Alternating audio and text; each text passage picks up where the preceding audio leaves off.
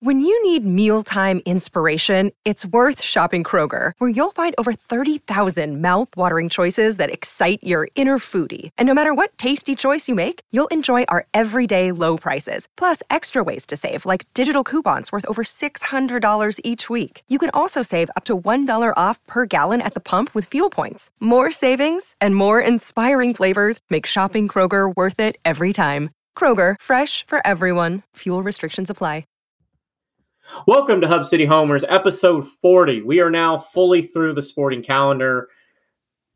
We're in the dead period. This is, this is the saddest time to be a college athletics fan, is when your baseball team's fallen. There's just not a lot out for you. You know, I'm not much of a professional baseball guy, or really, I guess hockey's still kind of petering along. It's, those aren't my sports, and for a lot of people, they aren't either. It's uh, I'm a college sports guy, so it is the sad time of year. This is now the second dead period for this podcast. Previously, we started this podcast during baseball season. Um, so this is kind of full circle for us to, to come back around to the end of baseball season. We're 40 episodes in, plus a handful of interview specials and other special episodes that don't count towards our, our numbered episode count. So I, I wanted to take the opportunity to thank, you know, the people who've listened our, our listenership is nowhere near the biggest in, in the tech you know podcast arena but we've been growing and as long as somebody out there is interested in listening we'll keep doing it because it's fun for us to do. Um, a couple things about the podcast most people don't know. First and foremost it's unedited. Uh, maybe you can tell that. Reason being is i just am not a very good editor. And the other thing is i think we're not going to beat people by being more professional. That's not going to be our slant. There are so many great tech podcasts that we just that wasn't going to be our value proposition. We're going to be the most real tech podcast. These are our reactions in real time. The other thing most people don't know is the guys actually very rarely know what I'm going to ask them. Um, I usually tell them five minutes before the show what the topic is to give them some idea of where we're going. And then I ask questions on the fly based on the conversation. So these are as real of reactions as you can get from us um, in real time. And I don't know what they're going to say or what they're going to tell me. Um, so you you're getting I like I said, our value proposition is not that we're the the coolest, slickest podcast. We don't even have an intro song, but our value proposition to you guys, the listeners, is these are our real reactions. So as we head into this off season, looking towards football season, just keep that in mind that we are telling you guys what we think, and it is what it is in the recording. So, what are we going to do for this episode? That's a great question, me. Um, we're going to talk about the year in review. I, I, I, know a lot of podcasts do this, and I think it's a great idea to take a stock of where we were and then maybe look a little bit to where we came from. You know, a lot is changing in this upcoming year for Texas Tech athletics. We're going to focus on the major three sports. We we will in the future touch on some of the non-major sports, things like maybe golf, uh, softball, women's basketball. Some of these other sports will get attention, but I want to start with the major three sports because the we're the, the next one in line is football. So everybody's kind of wondering what is this new year going to hold for Tech once the sporting calendar turns over. So we're going to start with football since it is going to be up first, and we're going to go just in chronological order down the three sports from basketball to baseball. And I'm going to open this one up to Jack first. It's just Jack and Kendall and I tonight, so you're going to get a little one-on-one time with us. Um, Jack, when we're talking about football, the the season's defined by Matt Wells being let go in the middle of it. Um, it's defined by what Sonny Cumbie does next, which is you know try to rally the troops and take to a bowl game and win the Liberty Bowl. But I want to focus on a, a on an aspect of this that is not necessarily as discussed by a lot of tech people because they don't like the thought. But we do need to look at this from a perspective of what does this all mean for Kirby Hocutt? So, Jack, when we're looking back at football season, you know what what is your take on you know Tech's commander in chief from from his perspective how he's managing the football program, the most important one in the state of Texas and in the country. Um, what what do you think he's done? Did he make the right call? How did he handle the coaching hire? What, let's start there since that kind of dominates the season. I think looking back to the football season, it's it's a season of highs and lows. I think the way Kirby handled everything was done very well. It almost surprised me though that he was a little more reactive to I don't want to say reactive to the fan base, but there's, I mean, it's no secret. There were calls for Wells Head after, I mean, pretty, there was stuff before the season started, but it was definitely more, uh, is very much a louder topic uh, after the debacle in Austin. I mean, you go down there and you lose by 35 points. And if anything, the schedule really worked out for us. It, it really kind of saved it kind of saved Matt Wells' ass, honestly, if you want to talk about it. Those games against West Virginia and Kansas definitely um, prolonged his stay in Lubbock. Uh, kind of getting off topic there, but overall, I think I think the way Kirby handled it was done. It was done very well. I think that he definitely did not have the okay to go pick out another head coach by himself. Uh, as you saw, I'm the one he handpicked by himself, kind of shit the bed, quite frankly. So I'm not sure that he got the uh, a okay to go out by himself, in which I mean that's why you hire a committee and uh, the committee that he put together was very well it was very well put together. I think that he did a lot of good in i mean you remember when if you if you rewind tech doesn't have a football coach and all these rumors are coming out you know every time we go through this the art briles rumors pop up you know the dana Holgorsen rumors all this stuff I thought it was interesting that Kirby really never responded to it because he never really any re- never really gave it any validity. And I honestly think that that was the best way to go about that in a sense because if you even give that any sort of media attention or talk about it at all, you know, you're kind of giving some sort of traction to it, so to speak.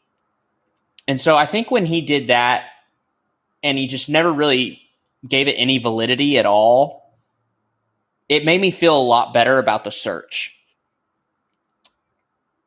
Ending with the guy that we got, Joey McGuire, man, I mean, we've all seen it so far. I mean, the hype around the football program is as high as it's been in at least nine years. Um, since we first hired. I think since after the first seven games of the Cliff Kingsbury era. Uh, I think. I think that that can be matched, and if it's not matched already, but we'll jump into it in another episode because we know we're kind of summarizing all of the sports from this past year, but I think that the right hire was made. I think that it was done in the right way. And I think that these search committees that he's hiring, you know, the way Kirby has responded to having to hire search committees for the for basketball and football, he's handled it the right way. He's put together a solid crew on both end on both searches. And instead of, you know, he could have you know, tucked his tail between his legs, ran off, and said, "Man, I don't like this. I have to do this. It's committee." Da da da. But he really took it in stride, and to me, uh, that just makes that just makes me as a fan feel that much more confident in a positive decision coming forward in any sort of coaching search that we do from now on. Even if he, I mean, that's just the way I feel. I I have held an unpopular opinion, perhaps with some, which is this idea that despite the success of Tim Tadlock, even really despite the success of Mark Adams, that this hire will define Kirby Hocutt's tenure at Tech. Um, that may not be true. Mark Adams exceeded expectations to a large degree, which has helped after the Chris Beard disaster. But you know, this hasn't exactly been necessarily a scandal-free tenure under Kirby um, right, wrong, or indifferent, there have been some issues with coaches, some things that you wonder how the athletic department didn't know about. And on top of that, just the total mismanagement of your most important program. So I think there were a lot, at least myself personally, and I would hope some others were starting to ask if the most important hire is continuously wrong, how long can Kirby survive?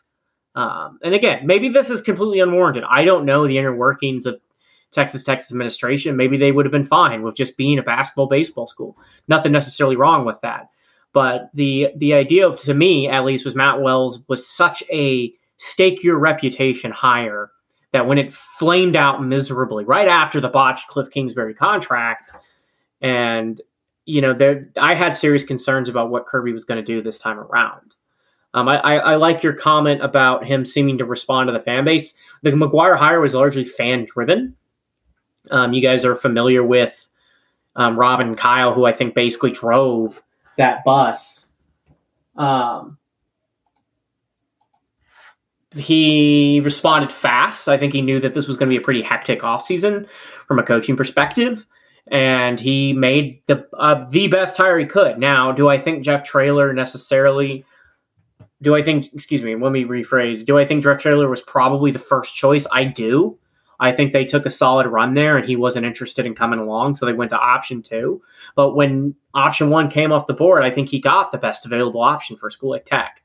He got a guy that's legitimately excited to be out here, who who views this as a job he wants to be at, who is as genuine as they come, who can recruit at a high level despite Lubbock's reputation and you know the isolation a bit of the city, and who's really sold kids on the program. He sold the guys in the program and the guys he wants in the program of what he's doing um, on the brand. So I think you know when you're talking about just faith and faith in the commander in chief, this was an important hire to get right. We don't know if it's going to work. Mind you, this is a first time head coach at the high level. Coach McGuire is known as a lot of things, but he has nothing to support the idea that he's necessarily going to be the world's greatest college coach. We just don't know. He could be. We just don't know. So, but I, I think that most people at the end of the day, even if this hire goes sideways, say, you know, McGuire isn't able to capitalize on the momentum and it just doesn't work out, which God forbid or uh, is what happens. It'd be a total disaster. I really do think McGuire can do this. But point being is if he has, you know, a Matt Wells kind of tenure where it just never gets off the ground, I think the hire bought Kirby at least one more because there's you can argue who else was he supposed to go get.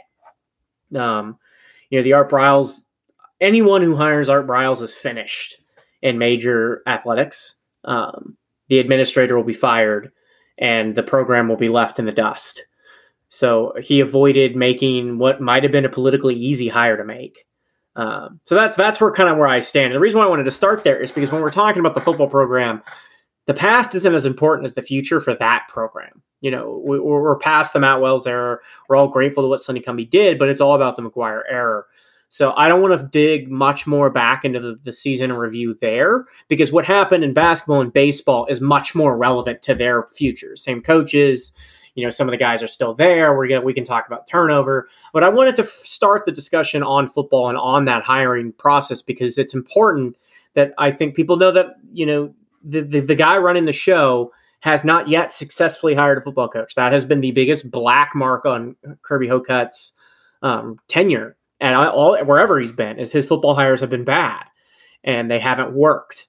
So we're hoping that this is the one. This is the one where he manages it. He made, he got the committee together. He listened to the fans. He was proactive. He he moved quick. There wasn't a lot of uncertainty. He's fully supporting the, the, the entire staff. This is an important one. I think that's that's really what's most relevant to football right now. Um, we're going to do football look aheads also in more detail, obviously, as we get closer to the season. But I want to move to basketball now because there is a lot to talk about in basketball season that does impact what's going forward. And what I first want to talk about is perhaps a you know more sensitive subject to some, but we did see quite a few guys elect ultimately to transfer this year. Um, some more surprising than others, but um, it, it just may just be the case of modern basketball. But Jack, when you're looking at basketball season, you look at guys like Kevin McCullar and TJ Shannon, Shannon and Mylik Wilson. You know what kind of what what forget where McCullar is going for a second. Forget where these guys are going for a second. But let's just look at their legacy. These guys who transferred out and will not finish as Red Raiders. What are you most going to remember about these guys and their time at Tech? I think I'm to remember. It's it's kind of a tough question because part of me wants to say that it's hard for me. It's hard for me to overlook where McCullar's going, as it is for anyone, you know. But the thing that I'll remember most about TJ Shannon and Kevin McCullar, I'll say, and it's uh, and it's possibly not a positive. Am I grateful for everything that they did for the tech program? Yes. Uh, I wish no ill will for TJ Shannon. I hope he goes to Illinois and puts up 30 points a game this year and is a top five draft pick. With that being said, in my mind, as someone who tries to look at it objectively without bias, which is very hard to do, I think the thing that I will take away the most from not just this year, but over the last couple with these two teams or with these two guys is missed opportunities. And when I say missed opportunities, I mean it in the sense of injuries. I feel like Texas Tech basketball could have elevated its status if both of these guys were healthy at the same time more frequently. And and I'm it's not a knock on either of them. Injuries are something you can't control. It's not like these guys are going out there trying to get hurt every game. Just both of them have had just shit luck with injuries. And it sucks because I truly think that if both of these guys were healthy even 95% of the time together, they would have had more time to mesh. And granted, they meshed very well and they were very close. You could see at towards the end of the of the uh, tournament run, and even throughout the tournament, they were. I mean, they got each other. They could feed off each other. But just think about what it could have been if both of them were healthy at the same time for more more frequently. You know, it would have been absurd. So I think as much as I am thankful to both of them for what they did for this program and pushing it and staying with Mark Adams and being able to keep this team where it needs to be and keep the program relevant. The thing that I think the thing that I will always look back on is to me at least the injuries. Uh, you, you make a good point about these two guys. Um, this year in particular was hard for both of them for just the simple fact that they could not stay anywhere near 100%. Even when these guys are on the court, I think it, it's it's pretty true that neither one of them ever felt like themselves for a lot of the year, um, which was unfortunate because I think this was a pretty good basketball squad that needed both of those guys at 100% full go um, to, to have a chance to do some really special things. And they still accomplished a lot, don't get me wrong, even with these guys in limited capacities, only showing up occasionally. But TJ was never the same after his injury. Um, McCullar was banged up most of the year, and I think that hurt his his shooting in particular. Um, but what I'm going to remember the most about these two guys, and Mylik Wilson too, I want to I want to touch on him as well in this, is just that when the program was in a lot of trouble, you know, they chose to stay. Um, that was important. It was a sign of respect for Coach Adams. It's one of the reasons he got the job was these two guys lobbying, and it was a sign of stability that allowed Tech to go get these transfers they had to get in order to just fill the roster, let alone a competitive one. It convinced guys to come in, buy in, and play basketball with Coach Adams, which allowed Tech to have what was quite frankly a phenomenal season, despite not necessarily being the most talented team. I mean, you could not shoot the ball most of the year, and you still finished, you know, a couple games off of the Big 12 title, and you still finished in the Sweet 16 and just narrowly losing to Duke. And a lot of that's because of these guys' decision. And Mylik Wilson falls into this as well because he chose to commit to come in into a position group that he knew was crowded. He wasn't a true point guard. He knew he was battling guys like Shannon McCullar for playing time, and he embraced the opportunities he got and tried to make the most of it. And I'm looking forward to watching his development. And the reason why I want to exclude, you know, where they go next, because we all have a strong opinions. I've, we've expressed ours about Kevin McCullar's decision, but you know, it does remain to be said that whatever happens with him coming back with Kansas, that we do owe him a lot of gratitude for staying. Now, I think he forfeited a lot of that goodwill by electing to go to a conference rival, but it, it remains to be said his legacy at Tech will be related to that decision to come back uh, when he really didn't have much of a reason to. That was a the, the program was in a bad way. But let's dig a little bit more into the actual meat of the season now, and let's just talk about what was top moment from the basketball season from your perspective. Uh, what, what what moment stands out and all the rest of some really what was a pretty entertaining season a lot of the time. Well, you know, uh, both of us were at the Texas game in Austin. That was a fun time. I, it's hard to not say the Texas game in Lubbock. Uh, I think it was vindication. It was vindication in the fact that Beard left, and you know we got revenge for that. I think it was also interesting in a way because I feel like Tech fans finally felt like we got the media coverage we deserved for it. Granted, not always the right media coverage, and you know, we got we got crucified on a lot of outlets for whatever reason. But I'll pick something completely different, and I'd like to go to the game in Waco when you beat number one on the road and that's a game that, correct me if I'm wrong, but I don't think we had Shannon for that game. That's correct, right? We didn't have we didn't have Shannon for that. So, yeah, that was when he was still out. Yeah. So th- it was a huge statement from our entire team. I mean, you had five guys in double digits in that game. Um, uh, no one having more than 14 and no one having less than 11, uh, other than Davion Warren, who, uh, you know, he only had two in that game, I think. But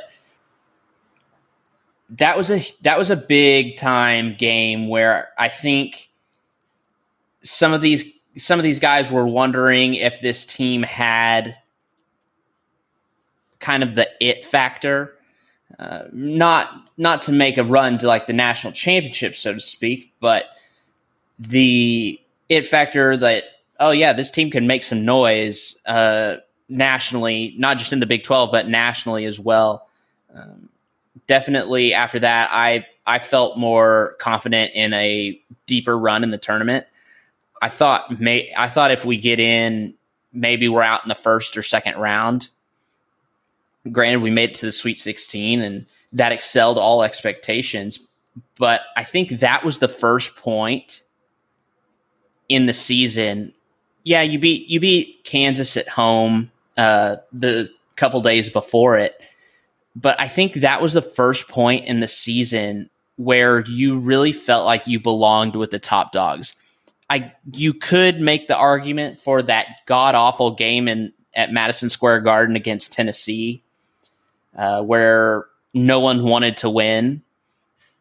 I think, you know, a week later or a little bit over a week later, uh, you lose to Gonzaga, and I don't know if that was if that was a real good game to base anything off of. Tech didn't play particularly well in that game, but for me, at least as as a fan and uh, you know, we write articles about this stuff. I think at that point, we we knew we could beat Kansas. It had been done before, but seeing this team down your star, one of your stars, uh, winning at number one on the road uh, was a real big moment. I I, I don't want to take away from that win against Kansas at home because that was with neither Shannon or or McCullar, if I'm correct again.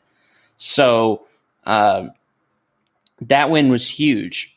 And that proved that we could get it done without him. But a true road game against the number one team in the country, uh, winning that, I think it reinstilled faith in the program for anyone who didn't have it for some reason.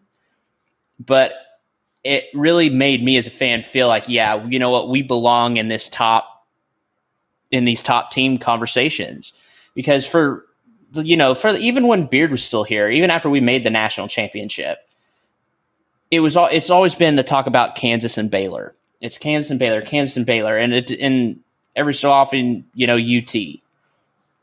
But I think that that game in Waco really cemented Texas Tech in being associated or being included in that group uh, of teams.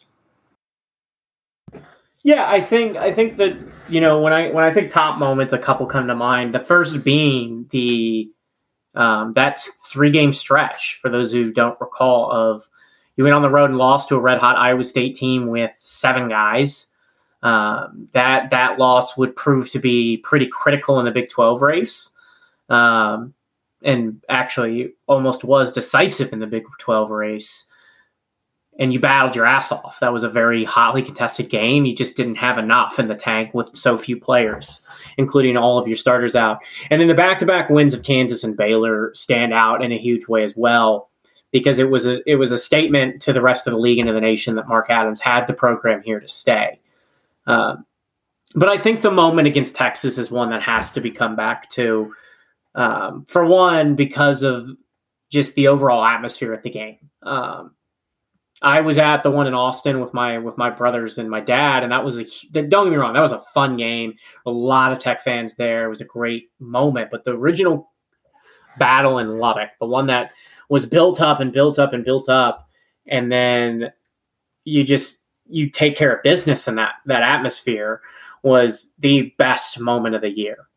Um, and I know I know there are a lot of Texas fans who like to talk about well they were everybody's Super Bowl, but it, it it meant something to slap around Texas this year with Chris Beard defecting to to, to coach the Longhorns. It meant something to beat him to prove that the pro that he left a better program for a worse one, um, and prove that de- uh, definitively. They did it. They did it the old-fashioned way. They just beat his ass. It wasn't a facilities arms race. It wasn't jawing. They did it on the court, and in the, hottest spotlight possible, they did it. Um, you know, I liked the Notre Dame win as well. I thought that was a great moment. But when you talk about one of the most cathartic moments of the year, the Texas one is that one. It wasn't the biggest game. Texas was not, you know, particularly relevant to Tech's long-term goals, but it was a moment that we all know was more important than just a regular season basketball game. And pretending otherwise is just foolhardy. Um, I, I, saw way too many Texas fans trying to sh- shrug off the moment. And it's just like, we all know what that moment meant for both these programs, and one came out on top. Chris Beard lost a proof of concept game. He lost the argument that he went to a better program, an easier to win at program. He lost everything that he had built up around, you know, the mystique of him coming to Texas because um, at the end of the day, his accomplishment was they won one game in the NCAA tournament, um, which is granted more than they've won in the last several years, but still, that that's what his great entrance with a top five preseason team ended up being, and part of it was because of Tech's effort on the courts, which demonstrated definitively which program's in a better place. Um, so I think that that moment stands out to me. Now we're going to go the other way. We're going to go. What was the low point of the season? What was the moment that hurt the most? What was you know the moment where maybe you didn't lose faith, but it just really stung not to get the job done? Uh jeez. I mean, there are points for me at multiple times where I was just kind of like, you know, what are we doing? Uh, I, I think, and and I'm not, and I don't want to discredit any of the teams uh, that we played I th- I think the I think the loss at TCU hurt. Um, I think the loss at Oklahoma hurt a lot, quite a bit. Um, being slapped around by Gonzaga wasn't particularly fun. Uh, I mean, you lost that one by 14. but to me, the one that sticks out the most has to be uh, the double overtime loss in Lawrence.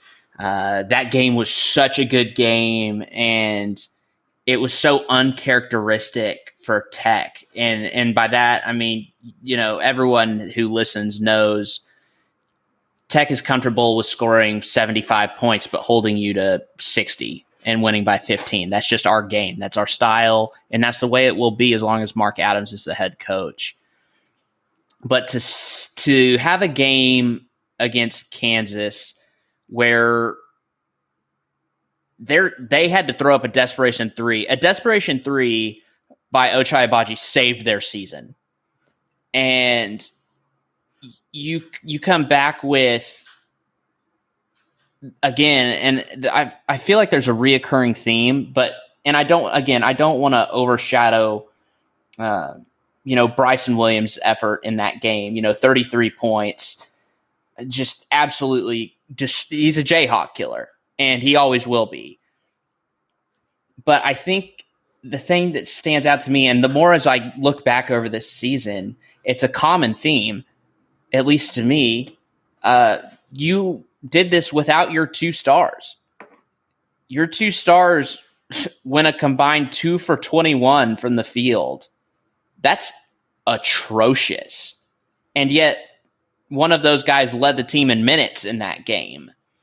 So I mean, he played McCullar played 44 minutes in that game. That's absurd to only go to go one for 11 from the field. But I think that one was just it was just a punch in the gut, and just to know that we were right there and we had him. You know, we had him. You always hear about the discussion when you're up by three to foul uh, to force them to go to the line for two, and that way they even if they make both, they can't, you know, tie. And hindsight's always twenty twenty, but I think it definitely is a recurring theme in Mark Adams' mind now is to think about fouling when you're up by three, um, when they have the ball coming down the court. I think that just forcing Ochai Agbaji to make that three and getting in a run and gun shootout, it proved that we could be forced out of our style but still keep up with good teams. But also, you couldn't help but coming away from that game feeling like you, I mean, we should have won that game. It's plain and simple. If Tech plays the way that they're supposed to, uh, we should have won that game without a doubt.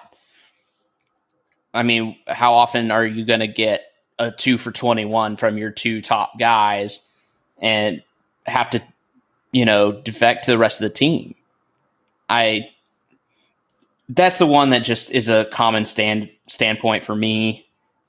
And I'm sure it'll be on your list as well.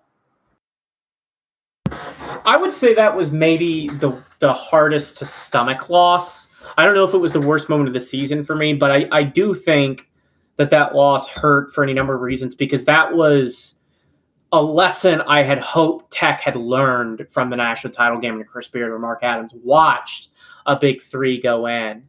I had hoped any number of times that happened a Chris Beard, Mark Adams had absorbed that information. And I, I, I didn't understand the decision not to foul. I thought that was the first time major head coach making a mistake which he did not make a bunch this season. That was one of the few he made in terms of strategy. So that hurts.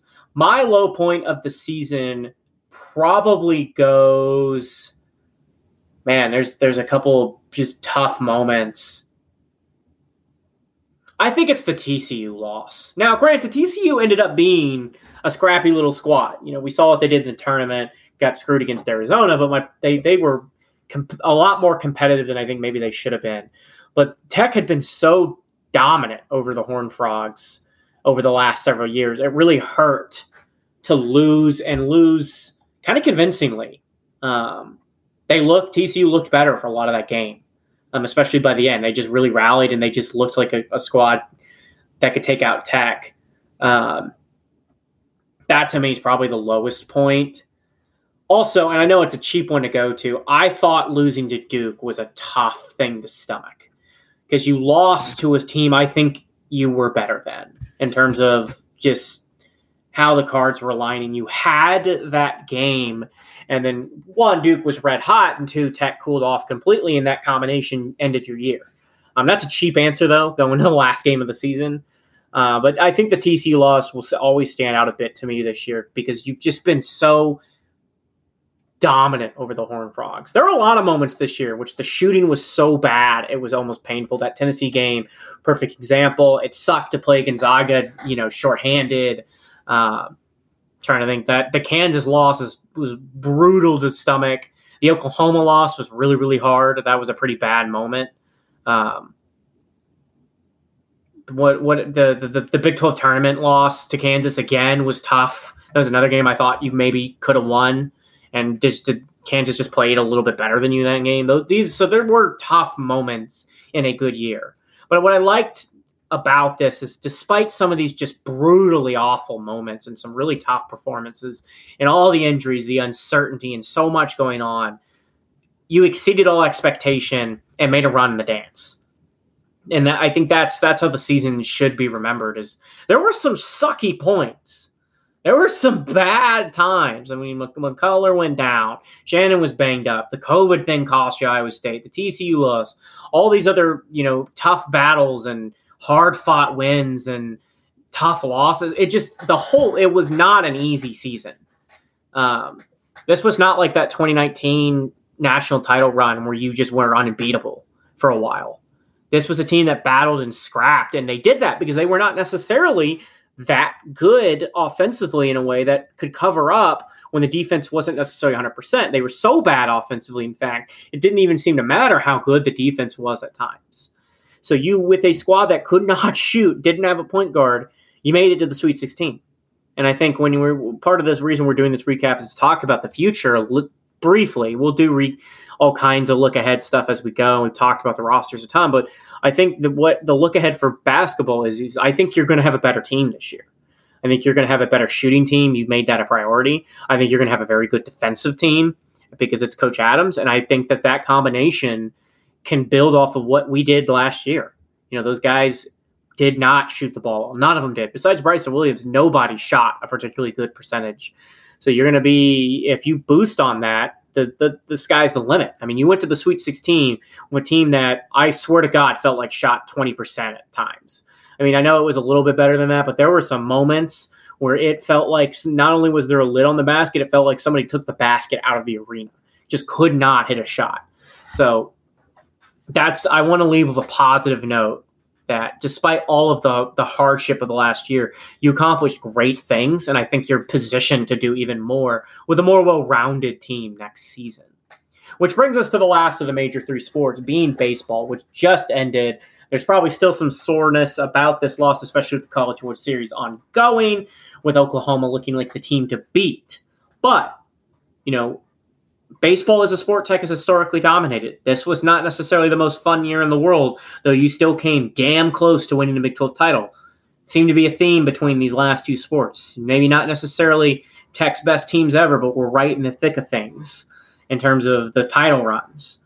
So, Jack, when we're talking about this baseball team, what I want to focus on first is uh, I want to focus on the pitching side of this because I think that the story of the regular season and the postseason is defined by pitching. The regular season being kind of a disaster besides two aces, the postseason being one of the most complete performances from a tech bullpen ever. Um, so I want to I want to talk about that, and I, I want to focus first, just you know, besides Morris and um, Birdsell, who were well, it was clear Birdsell in particular started to run out of gas towards the end, but they were your best pitchers during the year. Who's a guy out of the when you look at the sum total of this that you give your most valuable player to besides those two? Who was the guy that stood out the most to you out of that pitching staff besides your two aces?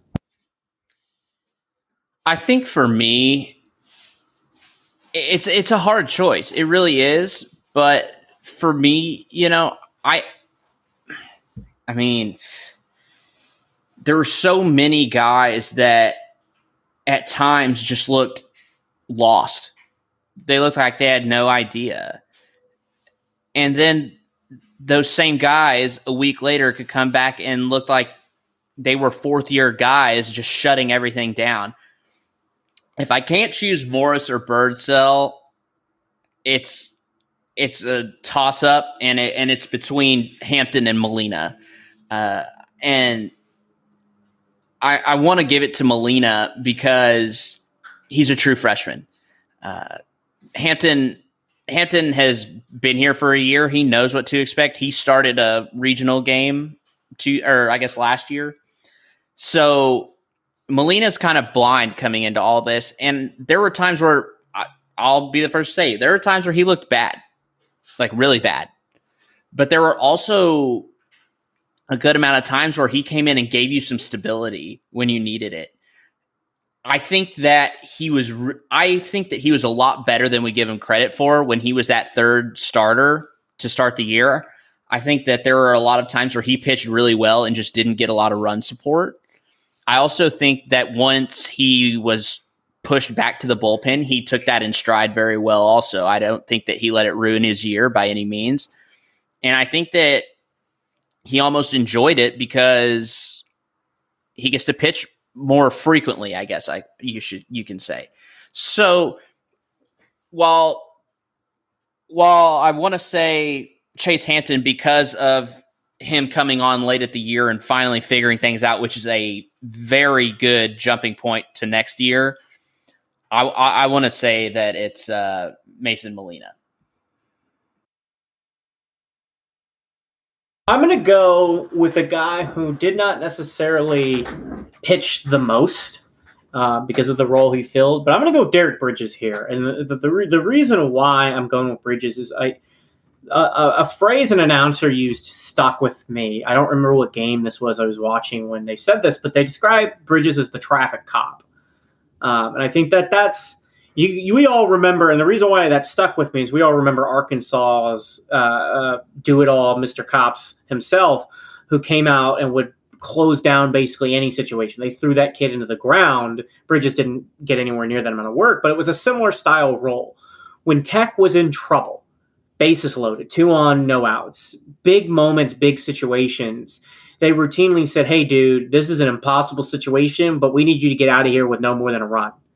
Um, and he did it almost every time. In fact, I don't remember an outing he came out there and anybody really hit him. Um, it, it he he consistently slammed the door, not just closed the door. He slammed it shut on big moment after big moment. And like I said, I know he did give up some runs, but I'm not remembering an outing where I felt like anybody really touched him up.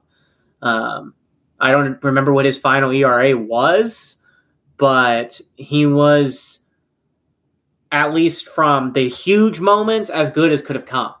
Um, we asked a lot of guys to do that in the postseason. There are a lot of guys who threw some crutch innings, but Bridges was the guy who throughout the year was when you had to get a win in these early games and you were in a big moment, he was the guy who you sent out there and said, We need you to just throw inning, inning and a half and make sure there's no damage done because we need to close this out.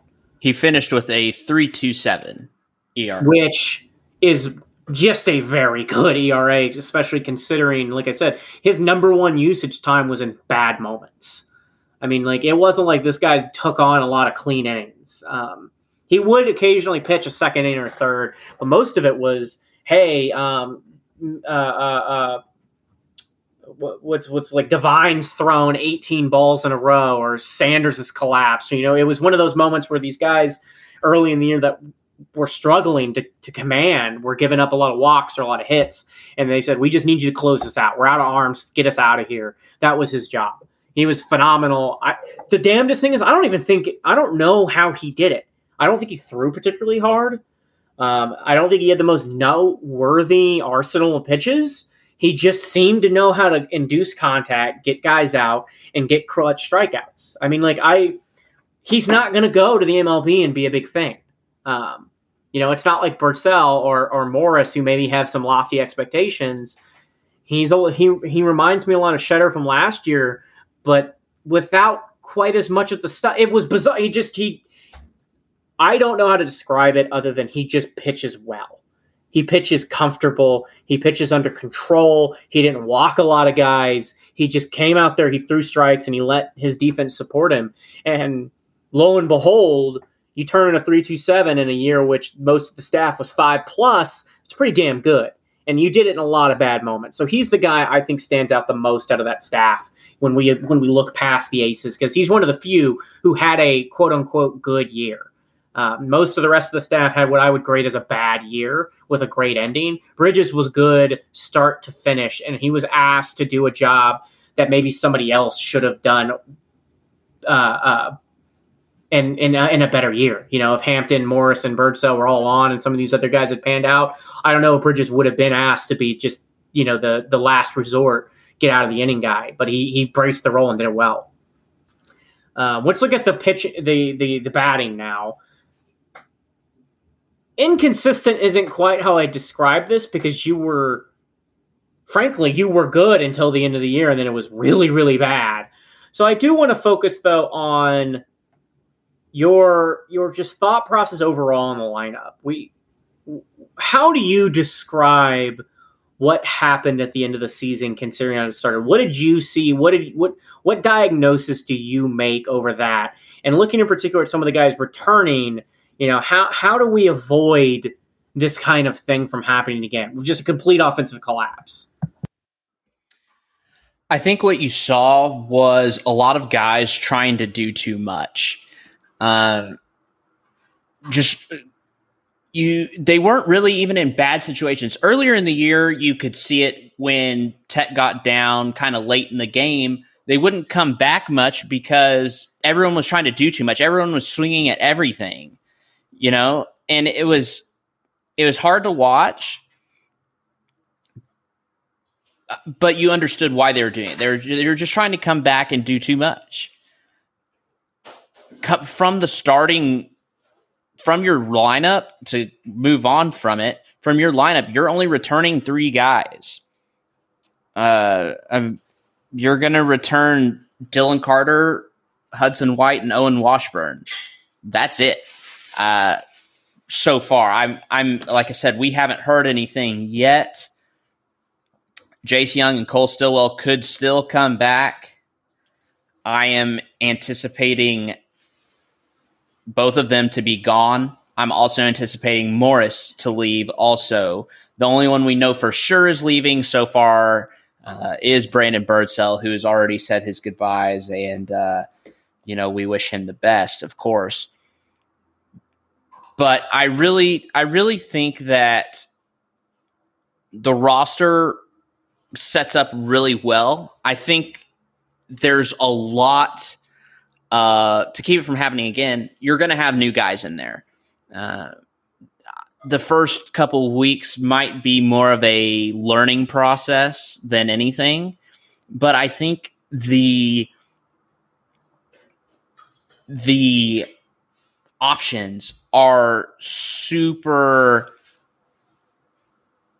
are super i guess positive and you can look forward to them they're very encouraging is the word i'm looking for um, you can fit a lot of different guys in a lot of different spots just based on being utility guys i, I mean i i think if zach vuletic decides to stay i think that he could be a starter at a couple of positions next year. If he wanted to stay in the outfield, I think he could start in left. Um, but you know, if he if you really wanted to, I think you could put him at third base and um, you know, kind of continue the lineage of deep third base at Tech. If you if we really want to get into it real quick, if I may, Tech has been spoiled. Tech fans have been spoiled with the lineage of third baseman. Uh, if you go back to it, if so, Parker Kelly, Parker Kelly was great in the field, absolutely great. And this year he turned it on hitting. He had his best year ever as a Red Raider, and uh, it couldn't happen to a better person. Parker Kelly's a great dude. Before that, he he replaced Josh Jung. We all know about Josh Jung, And if you want to go before Josh Jung, it was Hunter Hargrove. So you're talking about guys that are synonymously known in this program with being great, whether it be with the bat or in the field or both. And I'm really interested to see where Tech goes at the third base position from here. Um, there are some guys that we have that are coming to Tech. Uh, I have a, a kid from uh, Aransas Pass. Uh, there's also a kid from South Carolina that's coming in that's listed as a third baseman. And you also have some shortstops that are on here that could probably be moved around in that uh, infield. Also, like I said, you could have Vuletic be a be a kind of a placeholder for a year. We'll we'll get into baseball rosters farther down the road and more likely towards the winter time. Uh, you know, kind of in the that dead period before baseball starts ramping up in February. But the thing that I take away from even the poor ending hitting wise is that the future is very encouraging. And when you're only losing probably four guys to a non graduation leaving the program due to not something that's not graduation, all those guys in the bullpen have a lot of or will have experience. Um, you're gonna get you're gonna get some guys back that you really wish you had this year. Uh, people forget, you know, we didn't have Hayden Key at all this year, uh, who was a standout his freshman year as a reliever. We didn't have Brendan Girton for more than he only came in, I think, for like seven or eight games. So we get Brendan Girton back. Um, depending on the severity of Trendon Parrish's injury, you know, he'll be back. So in Chase Hampton, Mason Molina, you start you start throwing this list out, and the future is very encouraging for this ball club. It's one of the more encouraging off seasons that I can remember with having to replace so many guys. You're having to replace, you know, Easton Morrell, Kurt Wilson, Parker Kelly, most likely Jace Jung and Cole Stilwell.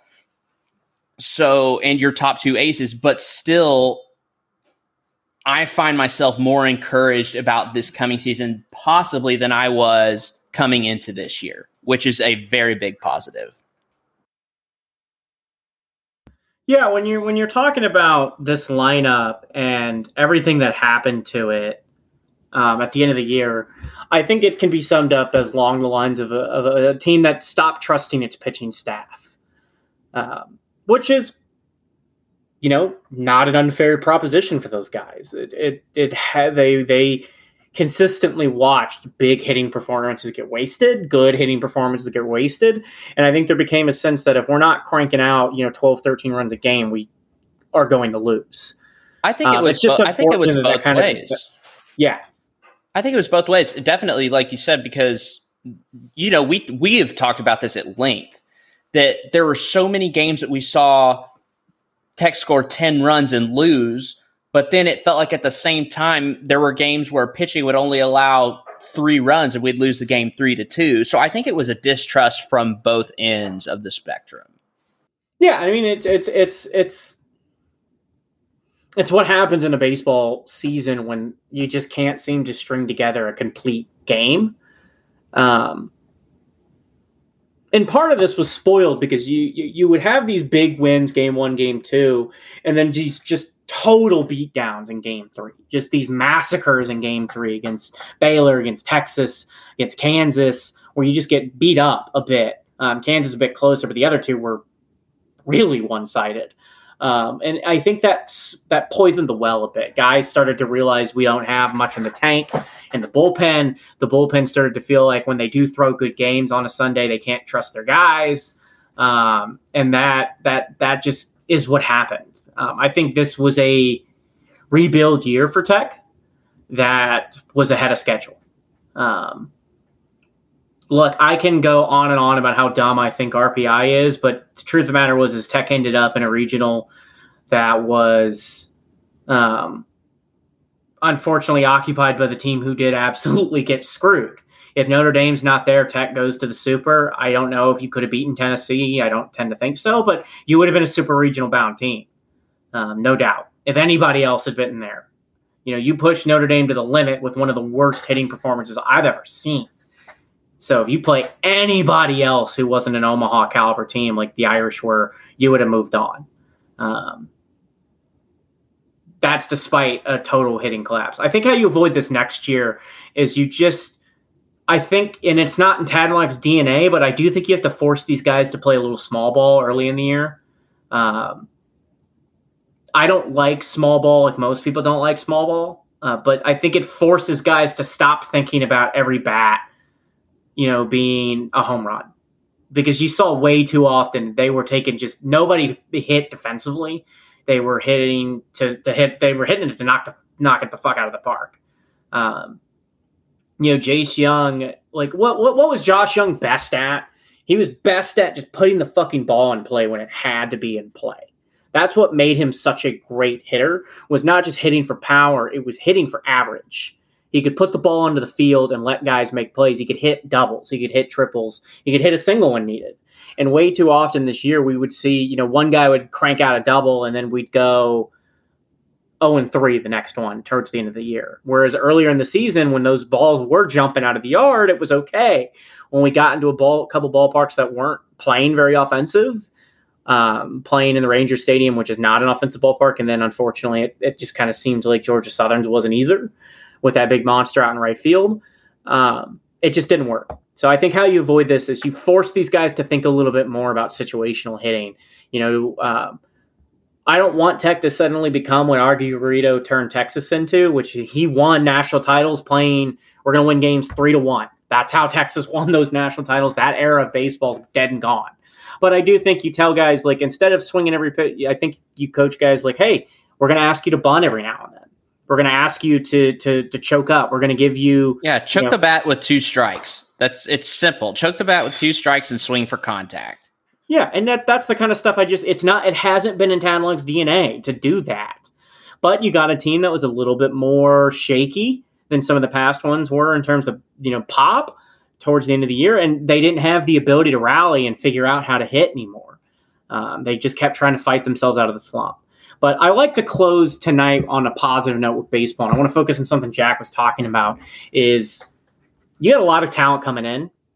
Um, you're going to be replacing a lot of key guys, but you had a lot of young pitchers in particular who are coming back, who we expect to take another step. You're going to have some guys who I think guys like Morris, maybe um, if he does, elects ultimately return. You have guys like Hampton to stay and not transfer.